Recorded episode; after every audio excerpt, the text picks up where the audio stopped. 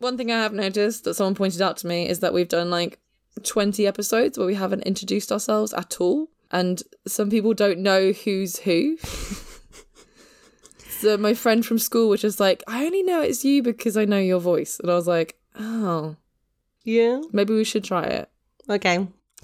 Ginsald!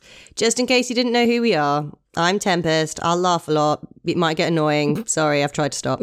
And I'm Lolo, and I occasionally make pure jokes and make Tempest feel uncomfortable. Mm, it's lovely. It is. It's pure love, if anything. Indeed. Gin salt. I didn't write one. Merry Christmas. Gin salt. My notes are now non existent. My notes are me scribbling my pen as I'm waiting for you to start the meeting, being like, oh shit, I should really write some notes of what this actually is about. And then having the same discussion in my head that I had with you of like, did we agree on a topic? Or are we just going to blindly go for something and hope something falls out of our mouth? Yay! That one. Yeah, Nah. that's absolutely fine. Well, this one's going to be a roller coaster. Today, dears, we're going to tackle a topic that we've been asked for many times. Yes, Lolo's mouthed have we, which doesn't work on a podcast. I didn't, I didn't want to say it and interrupt you. I'm trying to be more cautious. Why? Because I'm in such a good mood. Yeah, it's just it's it's like walking on solid ground. That's what it is. Good, Yeah, good. I can't Well- wait for the rest of it. This is certainly not like tiny shards of ice under our feet. Not, so, not at all. We're fine. It's great. well, I feel like having been in the industry for a long time, all of the emotive topics of this probably don't affect us because I suspect we'll end up focusing on a lot of entry to the industry barriers, maybe. Good do. Anyway, let's introduce the topic and then we can work out how we're going to get upset about it. Today we thought we just Capitalism. Oh, so glad I've got a really quiet week. I've just spent the whole of my days just remembering every tiny little thing I haven't done yet. Anyway, uh, today we thought, as I said, we'd topic, we'd topic, we'd cover a topic that we have been asked for a few times. Maybe I over exaggerated, but it's an unusual one. But I do think it's fascinating. I do think it has the potential to be fascinating if I can certainly get my shit together. And that is the economics of burlesque. So, what does that mean? I hear you silently ask in the future, Next week. next week. When we release this episode. Exactly. And the answer, dear listeners, is we're going to work it out as we go. Yeah, I was always interested when we talk about the economics of burlesque because to me that's a massive, massive topic. And I'm kind of like the idea that you want to hem it in for entrance into the industry because that crux between spending money and earning money as the initial balance is such an interesting point. My notes today are more about the like odd things that you don't realize cost you money that you have to balance out Oh, that's good. and and funneling. it's my favorite. Funneling. What? oh, God. Um, no, let's, let's, like, we can get through it all in an hour or so. Let's do it. Let's kick off. My favourite thing is receiving emails at House of Burlesque or hearing in conversation, oh, Burlesque, that looks so much fun. Yeah, I'd love to do that, earn a bit of extra money on the side. Ah. Mm, I always find it really interesting this idea that it's a side hustle. It's the same with a lot of jobs and a lot of small businessy things where people turn hobbies into businesses and they think it's just going to make money and don't realize the investment, not only financially, but the sheer amount of time. Just so much time. Why do you think people think burlesque is a good way to earn money? Do they think this about all art forms or is this a burlesque thing? I think it's a burlesque thing, and I'm actually going to say that I also think it's to do with the misconception that burlesque is like stripping in a senses, and the same mentality that people have about stripping, and just assume and anything along bodies on stage, just assume that it's easy and we just get money thrown at us. It's that kind of idea that shake what your mama gave you and make money on the side sort of thing, where the honest balls to the wall truth in that any industry that involves you as a human on stage is fucking hard work. the other thing, referring to last week, is that people think it's easy, therefore it must just be financially viable. Yeah. And also, if people honestly think, if I can walk off stage and people ask me what shop I bought my costume from, there are people who think my job is as easy as going to a shop, buying a costume, and walking on stage. Yeah. So let's go into it. let's go into the real nitty gritty of how this all goes down. I love the fact that the Venn diagram of a person who says that and the person who thinks that burlesque is Dita Von Teese is a circle. and I just wonder, I mean, even if we bought those clothes in a shop, how much do you think they cost, sweetheart? like, Yeah. you think that this is stockings, corsets, feather boa, ball gown, all of that shit, Matching shoes. covered in Swarovski crystals, yeah, Louboutins, or Jimmy Choos, whatever. Where, where do you think that money comes from? I mean, by your definition, our costumes are even more expensive than they often are because we learn how to do them. You know, we learn how to well pirate ship them when we start, particularly. So but I think we're going to add another one into that diagram. That that cycle of what the fuck is also the same person who can't differentiate the difference between like a plastic bone corset on a eBay store and what we wear on stage. They see it in the same sort of category, yeah, that's fair. which is an eye for detail and creativity that we have that that, that some people don't necessarily have ready to go. Don't know how to save that without sounding like a dick. So on we pop. No, no, Yeah. I get the co- a corset is a corset, and they've got no sense of this corset cost thirty quid from a fancy dress shop, and this is a custom made, panelled, proper material, fitted, bespoke piece of artistry that probably cost between three hundred and a thousand pounds plus plus plus, depending on what decorations are on it. Yeah. yeah, yeah, yeah, yeah. No, that's a fair point. Yeah, I so I think it's just this kind of weird cycle of just it's just in this idea that it's easy. It's all in this like fucking circle. Oh, oh, you just grab a costume, you just walk on stage, it gives you money. Oh, you just grab a costume, you walk on stage, it gives you money. It goes round and round and round like a horror story. Do you know what it is? It's the fucking ring from the film. I suppose it's in there. We've also we don't own our own costumes. Oh, lol, that someone provides them for us. Yeah. Oh, God. Someone provides them for us, and then I wonder if there's also a crossover again with this whole like they sort of view it in the same arena as stripping and related jobs, so we get bought them. Oh, oh, wait, wait, wait, wait, wait. Is it because I'm going to blame the film? The film, this idea that you like work in a club and you get dressed, you get choreographed, you get backing dancers, you get given all these things. So you're not even buying them. So someone sees your potential some people and all they that. want is for you, Tempest, you, Tempest, to see their potential and pay for everything. Oh my god, yeah, pretty much. Um, I think those attitudes were around before the film, but if you were already inclined to think that way, then the film didn't help with that aspect of it. That's again, we've laughed about this before. The times I get emails of people like, "I'd love to come and work in your costume department." Well, I'd love a costume department, so I guess we we both want things we can't have. Oh, I love the Can I come down and look at your costumes? Sure, if you want to root around in my suitcase and pull out a thong that I haven't washed for five years, be my guest. Oh, wait, wait, wait, wait, wait. Is Trixie over today?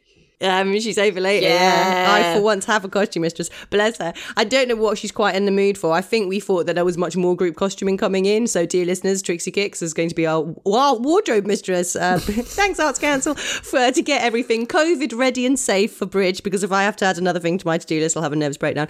So, hence, that's what we're referring to. And then when we did our rehearsal yesterday, I was like, oh, there's not that much group stuff. God, do you think I could just get Trixie to tidy up my spare room. I do actually now have a costume room, but that's a luxury beyond most people. So that's not to be taken as the standard of what burlesque performers all have at all.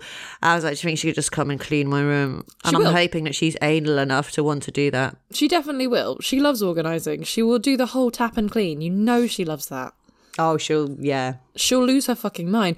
Also, you're at a different level to a lot of us, where like you have a spare room specifically for costume, but you've got multiple costume group acts. You've got a whole company to run. You're at a completely different scale of the rest of us. Like Demi was like yesterday in rehearsals, like, are you are you doing this many rehearsals with your crew for lads? I was like, "Mm, no.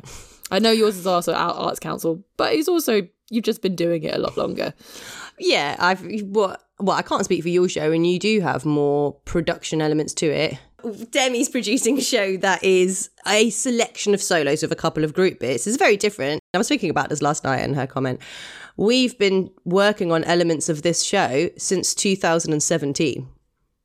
Yeah. It's a different ballgame because Yeah, the elements have been around longer and we're much used to working as an ensemble on a bigger scale. Yeah, no, I completely appreciate that. And it's even that's something to really state in the economics of burlesque that is like what you build up over time makes it so much easier. The initial costs can be really daunting and being very cautious about that. Being weirdly reckless and cautious at the same time with it is quite important, I think.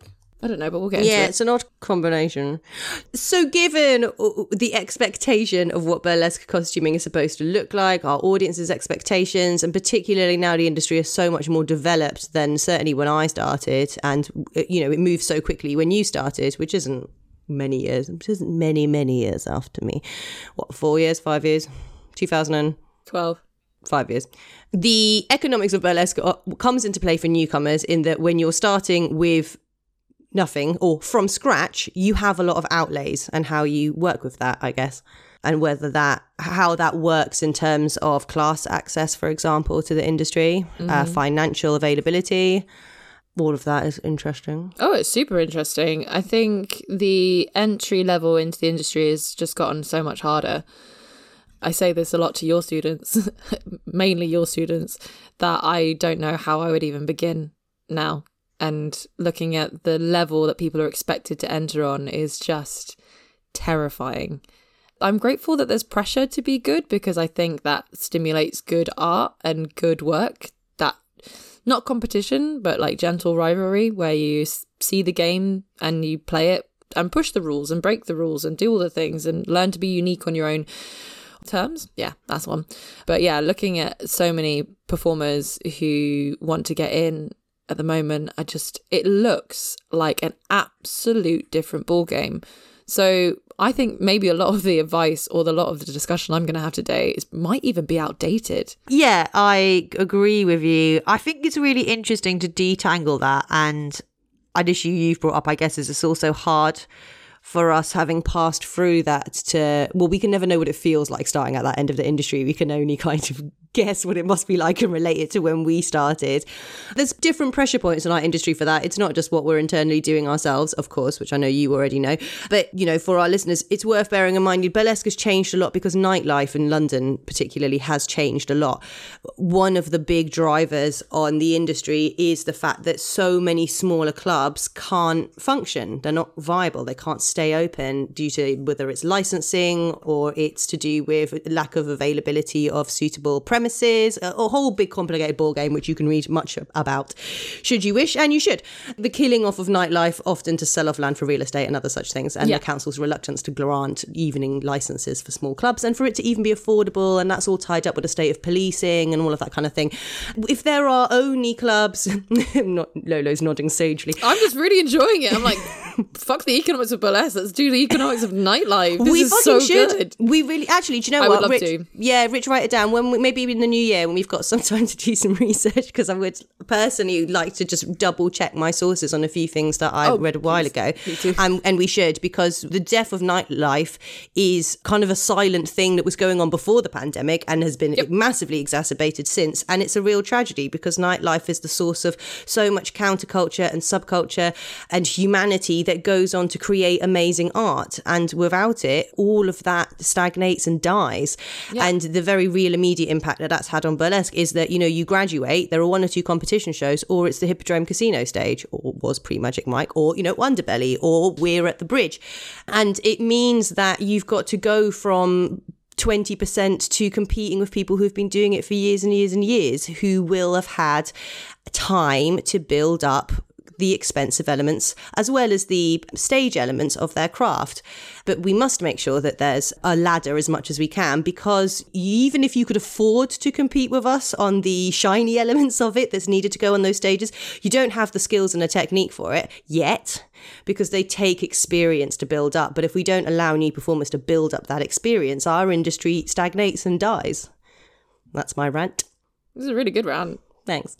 I feel like I don't really want to contribute. I feel like we should end the podcast there and be like, goodbye. what she said a million times over, that was really, really beautifully put. Thanks. Absolutely wonderful. And the amount of times that you fall in love with an area, just the general thing that really bugs me is people move into the area because it's cool and then shut everything down because they don't like the noise. It's noisy. I don't like it. Yeah, we're creatures of the night. If we do not have homes, we die. and for some reason, uh, some of you like brunch gigs, but not. Mm, Not actually. Let's not talk about brunch gigs. I enjoy it because it is what it is. And I like the people. yeah, I think it's great that we see cabaret and burlesque pop up in venues that see it as a commercial draw for their audiences. And the knock on effect of that is their audiences might then go and seek out different types of cabaret, and that is the entryway to the industry. But in terms of artistic expression, it's not putting anything into the industry because everything is kind of it's like Saturday night telly. You know, it's not it's not there to be smart, it's not there to be experimental, it's not there to be inventive, it's there to give you exactly what you arrived for for Joe Public. Um, and that's never going to further art. Although the one thing I guess it also does, since we're talking about the economics of burlesque, is it gives people regular paying work, which hopefully, but only if it's the avenue available for it, they can use to plough into their quote unquote more artistic work. nothing to add. Congratulations, finished a sentence. Why are you here? I'm really sorry. You're going on rants without me. Just like you just you just not even putting on your helmet on. You jump on the bike and you off you go. And I'm just sitting here going, I agree with every single thing you say. And I have nothing to contribute apart from yes, I agree because you've left nothing unsaid. I'm sorry. It's all right. You just fill all the holes. It's I've fine. just turned the conversation that I didn't think I had much to say on round to some very well worn rants that I have. It's fine. Don't worry. Wait until we get into the actual proper headiness of this and we get back to our true, authentic selves of anti-capitalist, Anti capitalist! but also secretly a little bit capitalist as well. Um, the, the capitalist anti capitalist podcast. Buy, buy tickets to our show.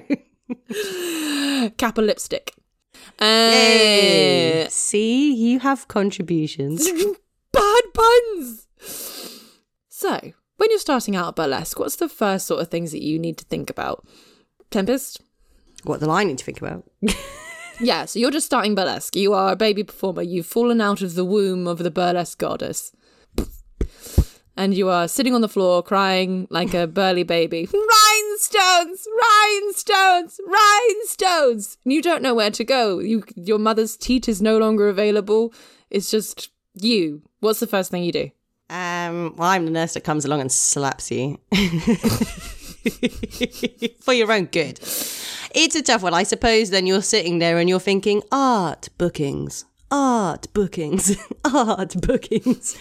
You need money to make money for most people. I'm going to use this point to insert another bugbear I have, or little rant. Ginsel, framing the conversation I prefer.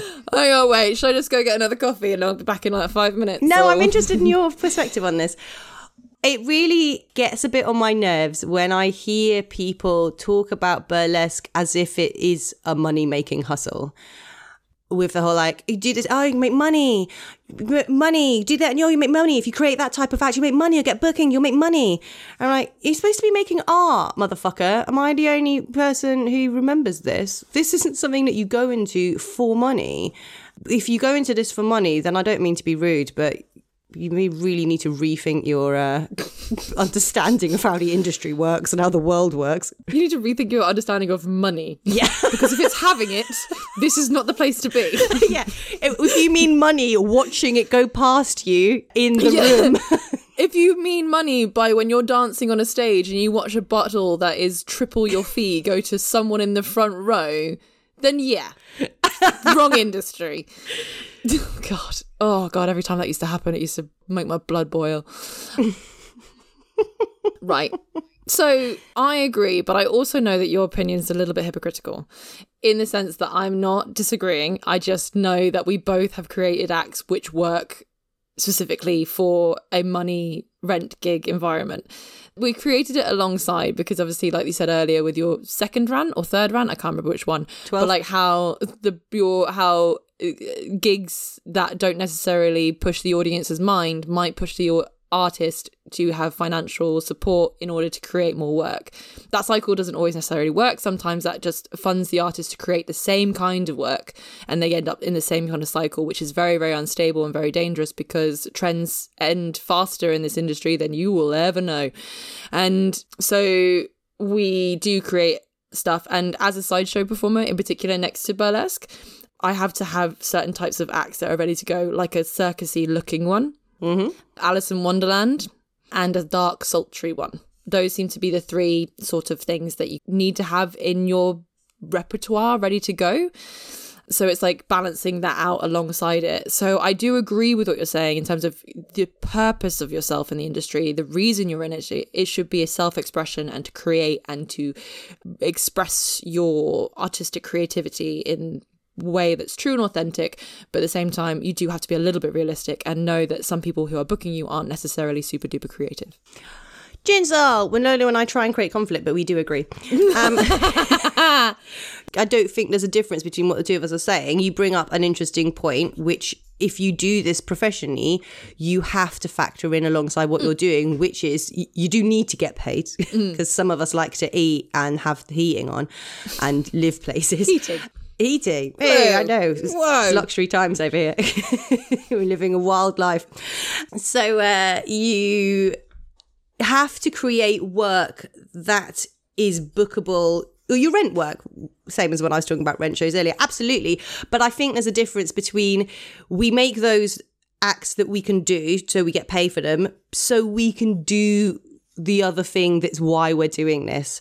But if you're doing this rent gig only, I don't even necessarily judge those people. I just think they must find the industry a bit more boring than we do. Like I can't imagine being in this industry without the desire to create in the way that that you and I do, and the problems and solving those problems and putting something onto the stage that we feel means something and that moves the industry.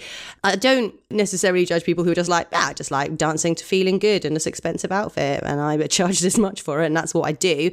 There'll always be people like that. I guess I resent when people talk that way around new performers as if all of the industry's like that because if the whole industry was like that we wouldn't have gone anywhere hmm. Yeah. So I have the same bugbear with the corporate cycle where performers who do not work in the cabaret industry or they work in specifically corporate entertainment because the fees are high sometimes and they can charge a certain amount, but they're not creating anything new because they're just funding this kind of idea of what art is, which is background. And that's really sad sometimes, especially when they are incredibly skilled. I see some amazing skilled uh, circus artists, and it's almost like there is somewhere I know where you'll be appreciated. Come with me, but they don't because there's no money where I go. so they're like, no, fuck you. you'll lend 20 pounds Got forty quid and a nipple. What do you want to do? you'll get tequila You'll get tequila as you walk off the stage. How does that feel? You get scraps of what the audience haven't eaten. yay Yay. you'll get to change in the corridor with all of the chefs walk through of the bins Yeah. You have to step over bin juice as you walk onto stage. yeah in shoes that you spent hours and hours and hours of your life lovingly crystalling as your costume just passes through a trail Oh, of God. Bean juice puddle. Oh. This reminds me of when I started in the industry in 1865. and we had a separation of art and money, i.e., you had cabaret and you had corporate. And the reason that those two could flourish and corporate meant something in a way that it doesn't really in burlesque, I don't think anymore, was because this is the time when burlesque was like super fashionable underground and was like just creeping out into the media. So it, burlesque was what, what drag is now, going through now, which is like everyone wants to write about it, everyone wants to talk about it, everybody wants it at their party because it's like the latest, most fashionable thing to have. And so you could do private bookings and corporate bookings and earn proper money for dancing around with your fans to feeling good. And cabaret, you didn't do for money, you did for art. And that was where all the experimentation happened and the interesting stuff. And it was gritty and people tried things out and people did stuff that was weird and pushed boundaries. And that's what gave the fuel for the art form to move forward, not the corporate work. And when all of that corporate work kind of died out and, and burlesque moved out of its cycle of fashion, a lot of that attitude moved into the cabaret circuit. And I do think it killed a lot of the cabaret vibe because all of a sudden, all of that kind of safe, generic work came into cabaret as cabaret became more mainstream as well, you know, there were lots of factors contributing to this. And and secondly, to this idea of if I can't earn money from corporate, I have to earn it from somewhere else. And then it's like cabaret should be paying this much. These are the fees, and a lot of the fees that I think we went through a period, not so much now, but maybe a few years ago, where performers were demanding fees that just weren't sustainable in a cabaret environment. And because they didn't own venues and they didn't put on shows, they didn't really understand that most venues can't pay you two hundred pounds for a gig. Well, they can pay two of you two hundred pounds for a gig, but they can't pay more of you. And it, it had a real knock on effect on that part of the industry. Yes, no, definitely. And I do feel there is so much less space for experimentation. With that also came like a flattening of fees in general. People wanted to charge more, like you say, people expecting 200 for a show in venues that can't do that. And totally understand and appreciate all those things. But what I have noticed is with inflation and everything, performance fees haven't changed over the last 10 years that I've been in it. And that's what distresses that kind of side of performance as well, I think, because it's hard to push for new stuff when it's not when it's not economically viable. When you say new stuff, do you mean new content or Yeah, new content, new acts, hmm. bearing all that in mind and the experimentation of it. When beginners go into the industry, where do you think a good place to start is on the very literal sense of spending money? Do you think it's costuming? Do you think it is training? Do you think it is seeing shows? Things like that. Oh, that's a good question. I will answer it. Can I just add another soundbite into the thing that we just discussed, which Yeah, you yeah, put in my mind when we talked about fees going up, which I think is interesting. But we'll maybe we'll leave that one for another time. But uh, it did just to add to the end of my thought. The other thing that happened due to, I think, the stagnation of the industry, due to the losing of a lot of that top level work that was around for a while, is that performers when we got to like where we are is where we are. Like this is our industry and we might get to go on and do some other things. But in terms of career progression this is pretty much it. So what happens now rather than potentially people kind of move through the industry onto things that hopefully pay more and are bigger if you're on that career path you stay within the field of cabaret but you expect that to move with you that makes sense. So all of a sudden, you've got people in cabaret who have been there for years and years and years and years and years, who are then demanding the fees to move with that level of experience and expertise that they're bringing.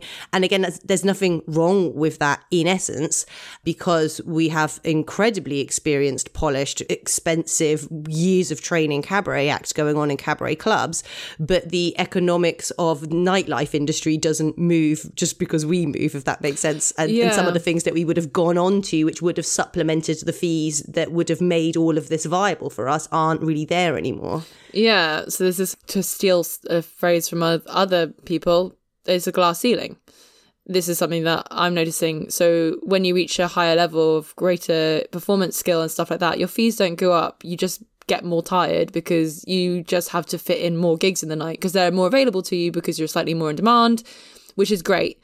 But it doesn't mean that you do less work for more money. There seems to be very little climbing room.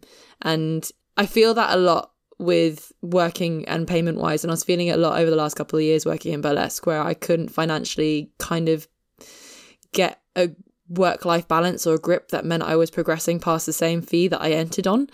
And even though those fees are totally understandable and completely amazing, the time that was being demanded of me was so much more and becoming increasingly stressful.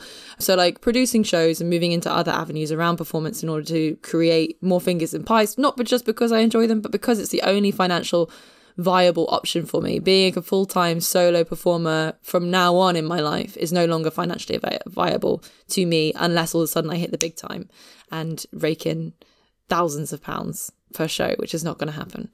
Hmm. This sounds really sad as I'm saying it because it kind of dampens a lot of my dreams of it, but it doesn't dampen my love for it. It just means that I I, I think I have a very pessimistic view about the cabaret industry at the moment and surviving in it if performance is your job. Which inherently also makes it really bad because even though I'm not supplementing it now with more performances, so I'm not working till one, two, three o'clock in the morning, pre pandemic, of course, it does mean that I am now working full days beforehand I go to work. So all I've done is just shift the work to the other side of the working hour.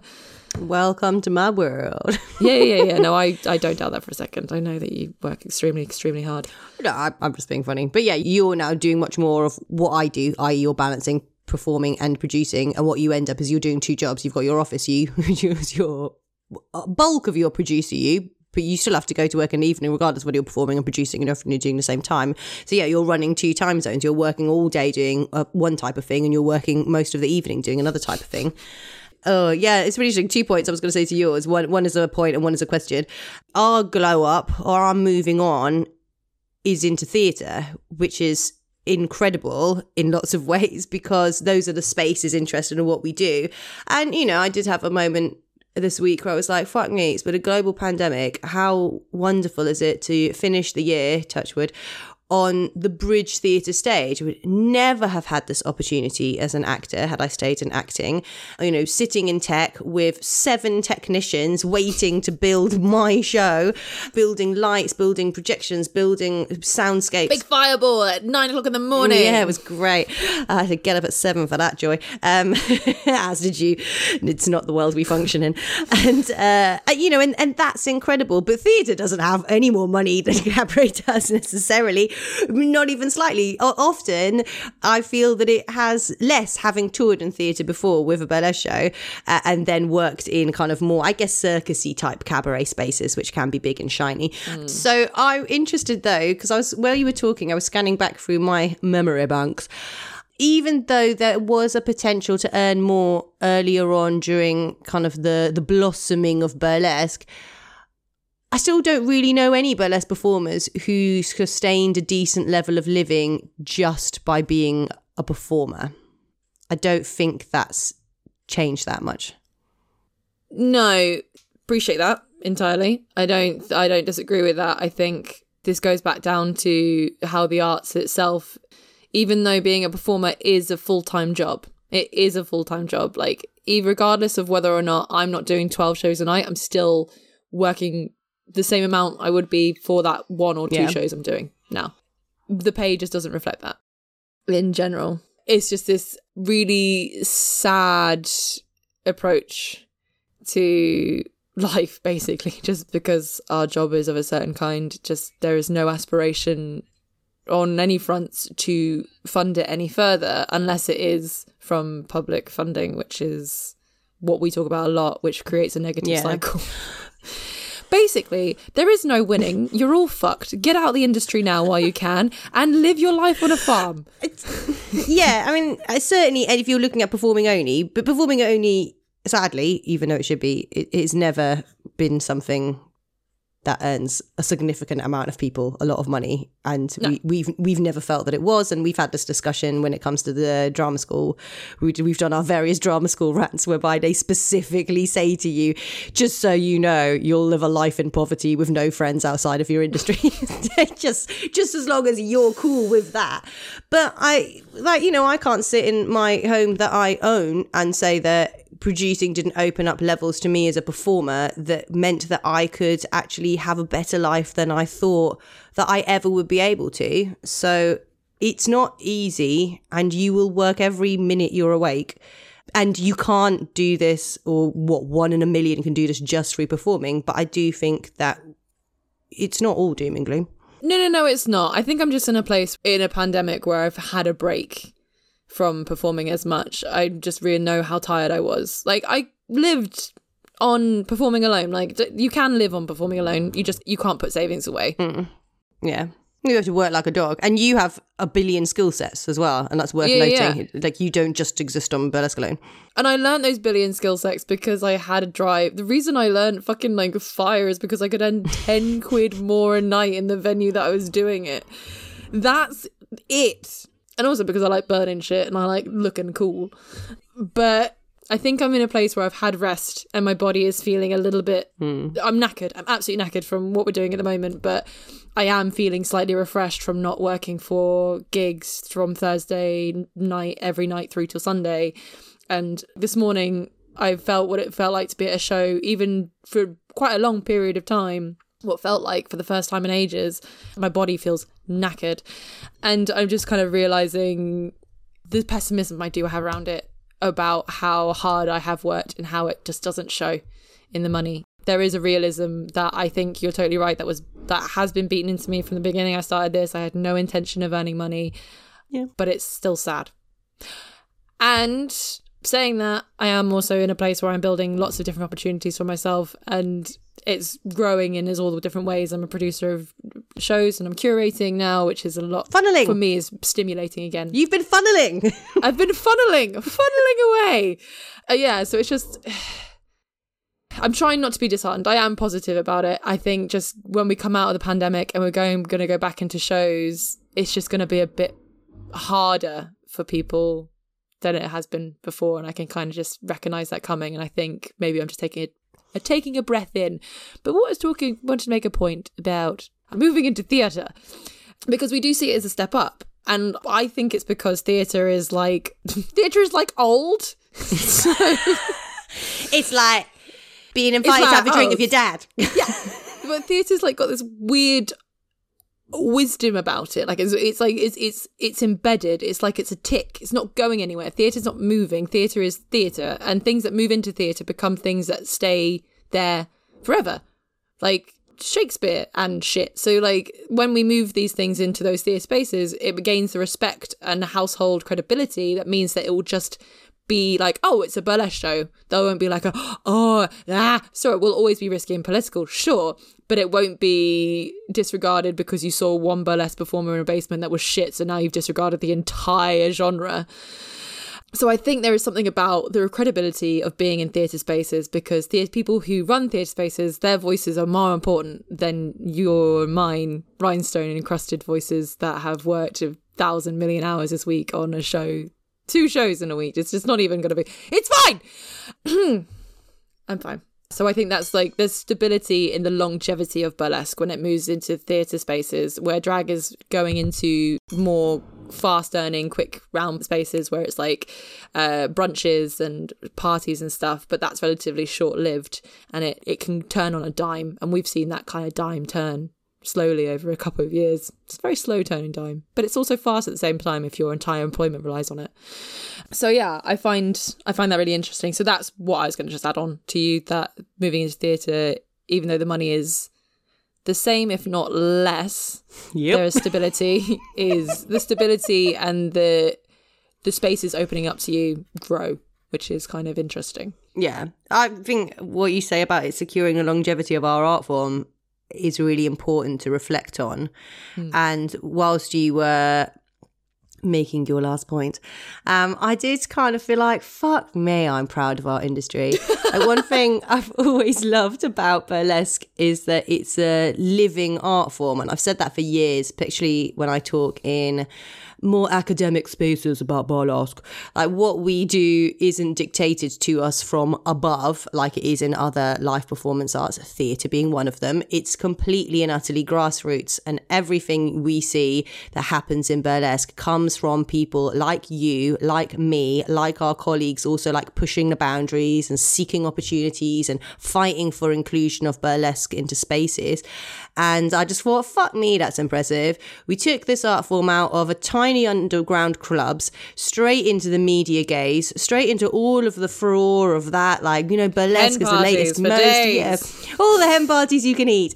Um, and then, you know, it could have dropped out again and we could have gone back to underground clubs which we miss and love and i hope never not have cabaret and burlesque because that is the lifeblood of our industry but we managed to navigate it as a group of people as an industry into theatre and spaces like theatres.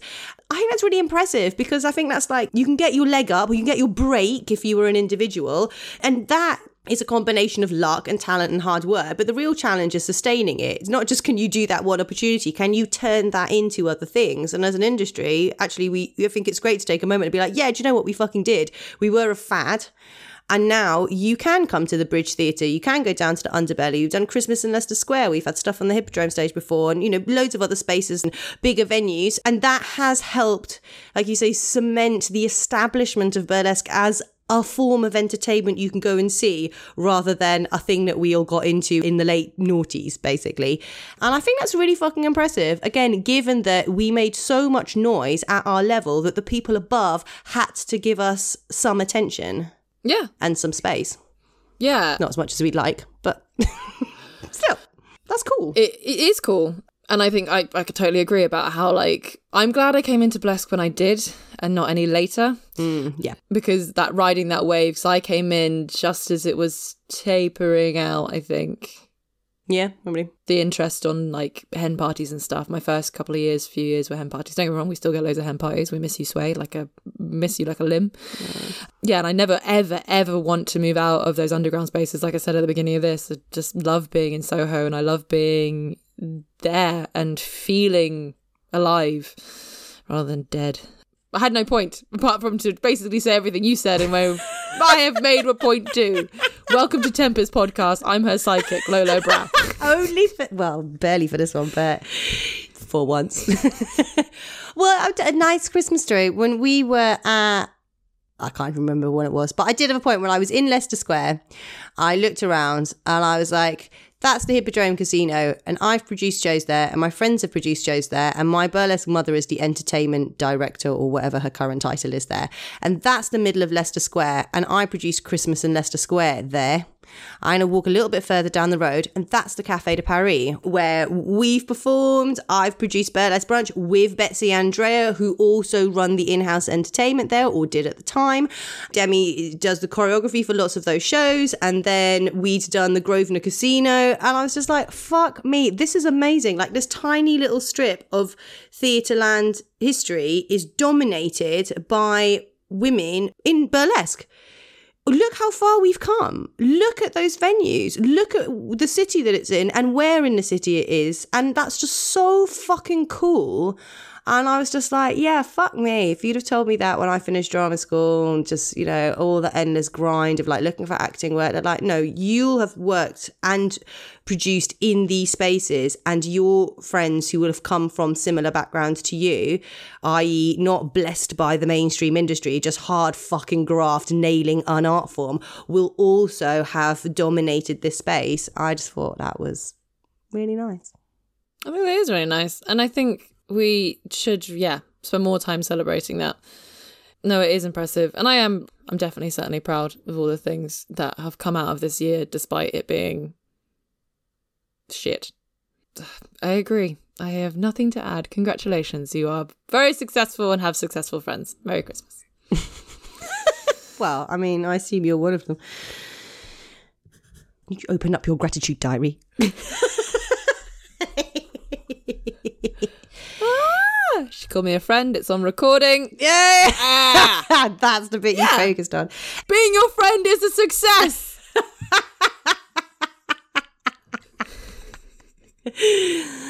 Anyway, you asked an interesting question that I ignored to go on another topic. Uh, what? Something about being a new performer. Oh, what? An hour ago? Oh, where would you spend your money? That's a very good question, Lolo Brow. and it's a tough one to answer because my artistic part of me will be like, you need to spend your time on training and experience. The other stuff will come. And I guess what it really boils down to is what's what's your long term aim, mm. I suppose. And it's hard to know that when you start.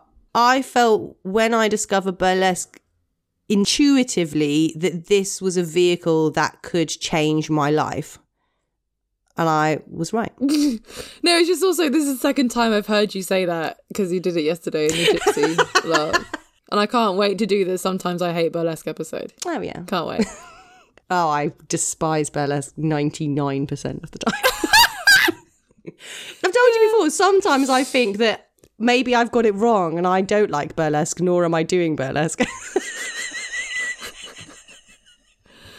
I hear you. I'm with you.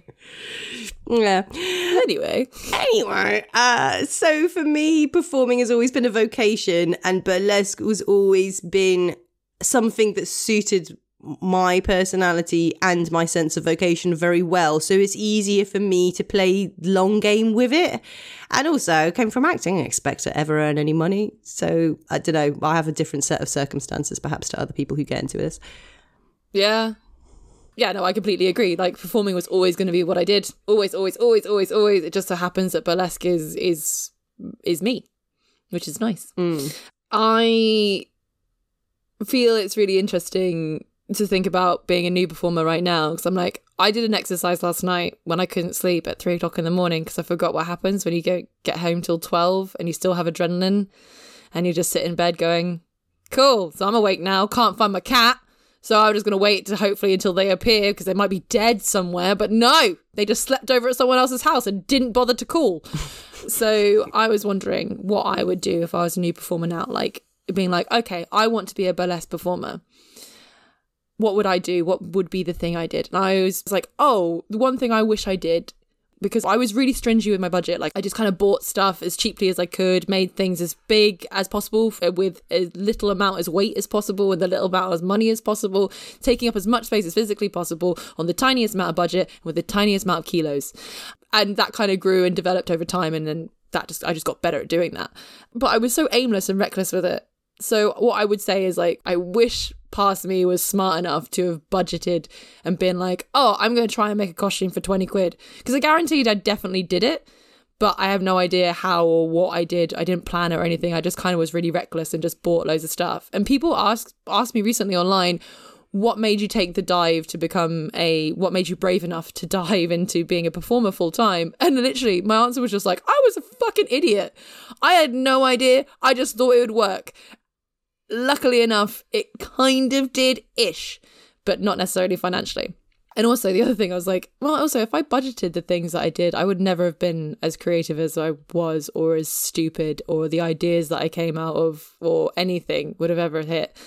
So it's like, people ask me a lot about the economics of being a new performer and where to spend your money. And I'm just literally like, follow your gut because that's your expression, that's your burlesque. So if your gut is telling you that you need to spend more time absorbing the industry or you need to be around the industry more, spend your money on shows, see what's around, have a look. That's really, really important. If your gut is telling you that you need to focus on creating something, then just make it. Make it for as little money as possible and see if it works. I know that's like kind of a bit inaccessible but I haven't really got any better advice. On with you. no, I've written like a billion things down. I think that's so interesting. And it's really hard to put a finger on because you love a budget. My budgets are all abstract. I'm just like, why? Problem maybe this uh, about, uh. and this whole thing like, where do you take the leap into full time?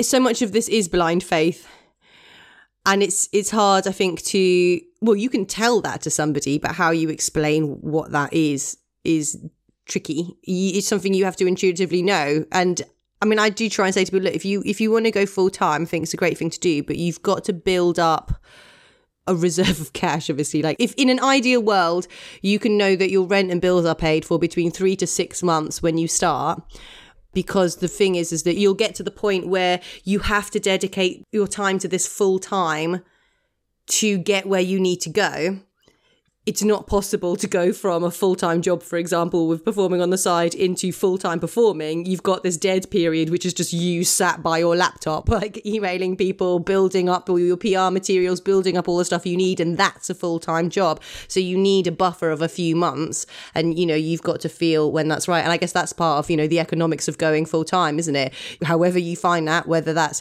moving back in with your parents or it's saving up money or it's having a partner in a steady full-time job who you are in a situation whereby you are able to help each other out financially and that is difficult economically. You can't lie about it and say that if if it's easy if you don't have any of those safety nets it isn't mm. which is tricky.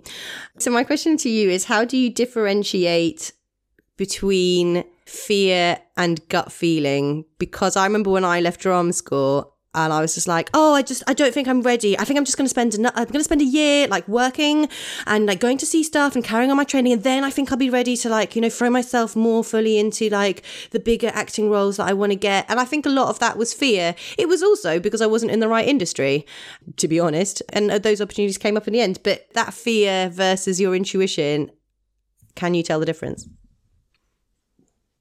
No. Because I'm I I don't I don't think I could honestly explain that I can tell the difference, but I must be able to tell the difference because I've made some good decisions based on the simple fact that it's giving me an adrenaline rush and I want to ride that ride. In the same way, my gut, I can't, I can't give you an answer. I'm really sorry. I have no idea. I think it's a no that I can't tell the difference. You just, when you can't tell the difference, you just have to suck it and see. That's all you can do.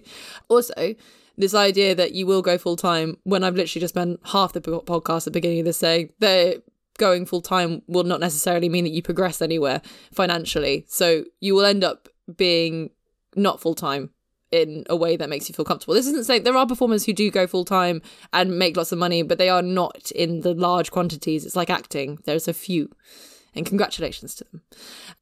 But the idea that it's full time, and especially in our current economy in life, I don't think even normal people are full time jobs for anything. Like most people I know have two jobs Yeah. as a standard, unless they are like full time salary in tech. Fuck you guys.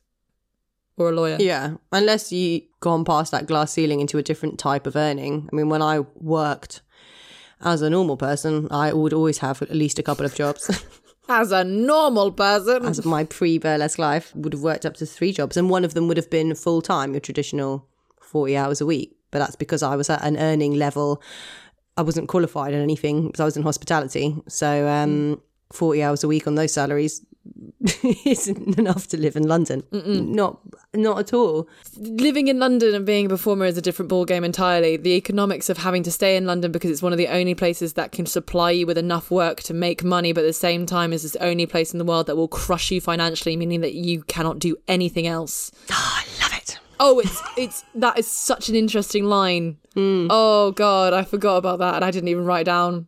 Ah, God. Yeah, I didn't either. Well, I, I feel for me, it's drilled into me like you want to be a performer, you want to make this your life, you move to London. And uh, luckily enough, I loved London. Um, so I would have probably moved to London anyway, if not for as long as I've been here now, for a bit, because London for me is just, I wouldn't live anywhere else in the UK. No offense. But I think it is interesting. It's like you can live in other places, but your access to work is so much smaller. You have balance. You you have a cheaper rent, you'll have a better quality of life, but you'll work much less. And I hear a lot of resentment for people outside of London in our industry based on like how many jobs we have. And particularly during the pandemic, you know, we've been allowed to go back to work much more than other parts of the country, which I don't underestimate the soul destroying nature of watching people in your industry work when you're not being allowed to. It's not even lack of opportunity, it's that you're shut down completely. Um, so I don't want to make light of that at all. But I want to say, you know, we very particularly sacrifice a lot to live here. It's feeding the beast. It's been drilled into me from when I even started performing that if you want to be at the center of everything, you suck it up and you live in London. Also, the other thing is like talking around it. They're like, oh, living out of London and commuting in, so you become a commuter person. Well, that's all well and good. And yeah, you could end up having a better quality of life and things like that. But one thing that I'm not ready to leave in London is this fact that it can change in a day. I could have an empty day booking and then by 12 o'clock accidentally have two or three shows hmm, just yeah. out of the sheer fact that someone's texting me like oh mate can you cover this oh can you do this the amount of stuff that i've just picked up because i live northeast london i don't know if it's necessarily paid off the fact that i live in london but it definitely is part of the reason why i'm still here because i'm moving at the moment or trying to at least um, and every two hours of house searching, I'm like, well, just I'm moving out. I'm moving out to London. I'm going to Folkestone. I'm going to live with Betsy and the baby. But then I'm like, I'm not ready to do that. It's also the fact that my partners are all in London. My life is here. I'm not ready to not be able to jump on a tube and see the people that I want to see. Yeah, London for me, like you say, like, it can change in a day. I don't want to live in London forever, but whilst I'm in the stage of my career where I'm like, you know, things move quickly, I want to be in the center of everything going on. I want to step out of my door and just feel things happening in the air. Like London has that fucking buzz. I just couldn't personally live anywhere else to do it. And it has its pros and cons Yeah. it's expensive and tiring and shit but it's also amazing and exciting and exhilarating. And the hub of what we do is here. Yeah. I wouldn't be at the level that I am if I didn't live in London. It's as simple as that for me. I know it's not the case for everyone, but it's definitely for me. I wanted to circle back, quickly touch on. f- We'll have to wrap up soon. Just getting into our strike. Warm up chat's been done. you brought up full time, or we were talking about full time, and I think that there's this misunderstanding that performers who are performers full time perform full time, i.e., even the performers that I can think of who don't produce, for example, let's say, like who don't have very obvious other elements that they do within the industry, are still doing other things. And I think people underestimate that. I don't think I know anybody whose sole source of income that they can live on is what they do on stage. And I think the most successful performers who mainly perform as solo burlesque artists have worked out how to take what they do as a burlesque artist and then monetize it in other fields. So, for example, Betsy Rose um, is, I would say, people would think of her as a full time performer. I know she has Gin House, but that's maybe producing in a slightly different way. I think that's a residency, if you will, with a small group of performers in a venue. So she has that. Obviously, she has modeling. She does tons of modeling as Betsy Rose. She'll do teaching bits here and there. So she's still got the solo performer vibe, but she's worked out how to get paid through it through different scenarios. And I think people have to bear that in mind when they're thinking about the aspiration of being a full time performer. You have to think very seriously about how you use that vehicle to help you get paid in other scenarios. And I, I think people underestimate how much the full time performers they see and they assume mainly earn their money on stage are also doing, whether it's teaching, whether it's making stuff, whether it's modeling. They're all parts of being a burlesque performer, but they're the parts that don't exist on stage. yeah. Building a brand. Yeah. I mean, It's just seeing a financial opportunity in the other skills that they have as well. I know performers who are also makeup artists because we yeah. have to learn to do our own makeup to the level of makeup artists. So they've just taken that and, and studied it properly, i.e., you can do other people's makeup. Yeah, no, I, and, and, and tutorials and all sorts. Like, even at the height of me performing full time, I was still doing teaching and producing shows and stuff. So technically, I've never been a full time performer. But I don't think anybody has, have they? Do you know a performer? No, no, no. I know. I just find that funny. Yeah. side. I don't think anyone has. It's it's it comes with other other things. It's also down to the simple fact that it's inconsistent. It's just that no matter how stable you are or established you are, it's still an inconsistent income. Simply by the fact that we have seasons. February is not a friendly month to anyone. It doesn't matter how talented you are. February can be shit. So yeah, so people have always had their fingers in other pies just for the simple fact that you have to turn back to them and you have to do it. Yeah. But yeah, I think that's all I've got on that one. I loved how desperate we were to try and talk about new performers and coming into the industry and stuff. But instead, we've just spent an hour ranting. I love how we haven't even touched on this whole glow up idea and like having to look like Jobsy. We're going to have to come back to this one because most of what I thought we'd talk about, we haven't even remotely got around to. No, because I, I don't know. I got a feeling from you that you needed to talk about other stuff. What's Jinsol if not getting the shit off our chest? What's the economics of burlesque? I suppose we've ended up to, or I've driven us to talk about the economics of the industry rather than the economics of the individual. Yeah, but what we can do is we can do a glow up episode another time where it's specifically about glow ups because I'd be really interested to have that conversation because it's great. Yeah. It's a really interesting conversation. I had something really funny to add. I thought you should know. Good. Just Are we as it- going to get to hear it it? stopped. Or is it dead now? It's it's obviously died. The last three episodes I have not been capable to do funny. it's not burlesque unless you've taken £20 and made a costume that looks like 800 quid. You've definitely used that one before. and yet I'm using it again. Gin salt! You've heard this before, but it was ages ago, so you can't really remember. Yeah, unless you've been watching, then thank you. uh, it's not burlesque unless you've over rhinestoned the wrong costume that only gets worn twice a year. Well, we were laughing about this backstage, weren't we? Uh, Yes, like these big beautiful costumes. I've got like two of my big beautiful ones I love, but they only get used like three times a year. The economics of burlesque and bad money management, but also good money management because it's funneling. Because those big pictures of those big costumes on those big stages are what make me a good brand for you to go see in the tiny venues which support me on a regular basis. We didn't even talk about funneling. Funneling! Anything you'd like to plug, Lolo Brow? Your face. Plugging the Patreon. Please do sign up to our Patreon Metronitron, where you can catch all sorts of things. Yes, and I'll definitely remember to upload things on a Thursday. Yes, please do sign up, but also don't forget to sign up to the House of Burlesque Patreon as well if you are looking to uh, be associated more with tutorials and amazing mantras. You have mantras every week, is that right? Do we have a fuck that shit for for the week to make you feel good? Sounds amazing. And you get to spend time looking at rhinestones and how to make costumes. If you want to see actually how the economics of burlesque works in real time, the House of Burlesque Patreon is the way to do it. It's got amazing talks from amazing performers in the industry, including myself. Indeed. uh, just an elongated insult. And if you'd rather have filth, more filth, hairy filth, filthy filth, foodie filth, flappy filth, outdoor filth, indoor filth, tech filth, neon filth, shower filth, sign up to Lolo Brow's OnlyFans. oh, wow. We should only do each other's promos. Only ever. Maybe. Uh, as always, a huge, massive thank you to Richie Rurus for editing and putting this together, especially in this time where Tempest and myself come to the microphone very much in the face of, I'm fine. Are you fine? I'm fine. Cool. Let's try and have a conversation. Three hours later, there is a podcast. And they put it, and it's hour long format for you to enjoy. So thank you, Rich, for being absolutely incredible editor and producer of this show. Yay! Do check out their podcast. They have a podcast uh, called I Might Be Wrong, all about music. So do check them out. I think their tags are I Might Be Wrong UK. Thank you to Rosie Voice, as always, for the jingle that you just can't seem to get out of your head.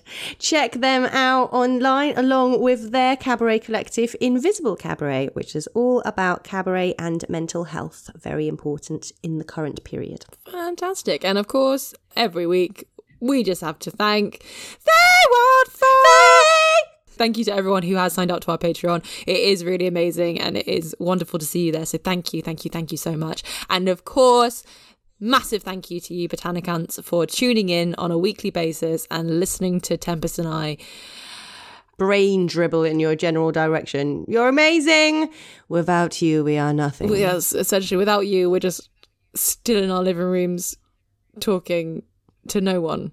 So thank you. Yeah. That would be weird. It's just Lolo and I reiterating each other's points constantly on our own. Yeah, we would just be having this on the phone, to be fair. Oh, no, I don't know if we would. We don't like talking on the phone. We really don't. We see enough of each other. We do not need phone conversations in between. Voice notes only. oh, yeah. Nice, controlled voice notes. I'm like, she'll listen to this when she wants to. We're good. So thank you so much. We absolutely adore, and thank you to all of you who share and uh, support the podcast in all the ways you can. It means a lot to artists like ourselves in times like this. So thank you. It does indeed. It makes the world of difference. So we genuinely appreciate all of you. Uh, Rich has just written "Ranting at Rich" with Rose and Brow. Hey, very cute. We'll see you next Tuesday. See you next Tuesday. So you wanna be a showgirl, a star of cabaret, but the closure of the theaters leaves a hole in your heart and in your day. Well, here's two artists who miss gigs, performing and acting moronic. People who, when life gives them lemons, just slice them up for a gin and tonic. They put the mock in mocktail, the cock in cocktail. Let them show you how. It's gin salt with tempest rose and low, low